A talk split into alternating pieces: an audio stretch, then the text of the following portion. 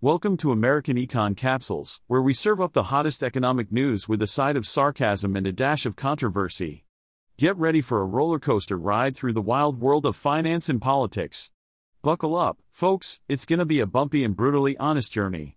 In a move that could be described as trimming the fat, General Motors, GM, has decided to cut its Buick dealership network in the U.S. by about half. And no, this isn't some weight loss program for cars, but rather an attempt to increase sales and profits at the remaining dealerships. Through a voluntary buyout program, GM aims to reduce the number of Buick dealerships from around 2,000 to 1,000. The idea is to increase the sales per location, or as they like to call it, throughput. Because who needs a wide network of dealerships when you can just have a few super efficient ones, right? This reduction in dealerships will also allow those who don't want to invest in electric vehicles, EVs, to gracefully exit the business. Because, really, who needs to adapt to the future of the auto industry when you can just stick to selling gas guzzlers? It's a brilliant strategy, really. Duncan Aldred, the global head of GM's Buick and GMC brands, expressed his satisfaction with the achievement, as it will triple the throughput of the remaining dealerships. And who wouldn't be pleased with that?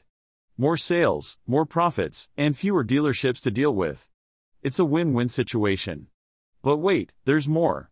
Buick plans to continue offering buyouts into next year, which has already cost GM a cool $1 billion. Because what's $1 billion when you're trying to optimize your dealership network? Interestingly enough, even after the reduction, the average sales of the remaining Buick dealerships still trail behind those of GM's GMC brand. But hey, who needs to be number one when you can be number two, right? Now, you may be wondering why Buick is going through all this trouble. Well, it turns out that the brand is investing in transitioning to exclusively offering all-electric vehicles domestically by 2030. And apparently, dealerships need to invest in training, tools, and special equipment for this transition. But hey, who needs to invest in the future when you can just sell gas guzzlers? Buick declined to disclose how much investment is needed for this transition, because, you know, specifics are overrated.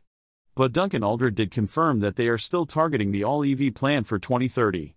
However, he also added that it will largely depend on customer demand and acceptance of EVs in the coming years. So basically, they're just going with the flow and hoping for the best.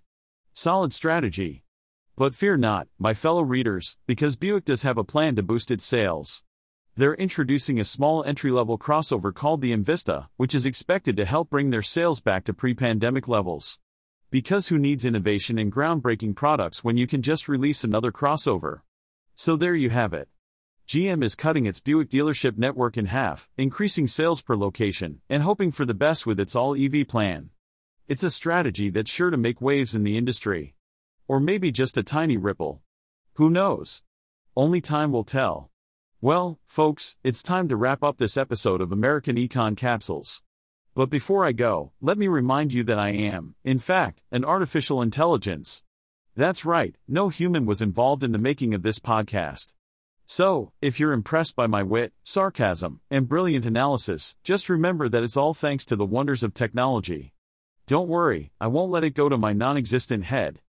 Until next time, stay curious, stay skeptical, and remember, the economy may be complicated, but my job is to make it entertaining.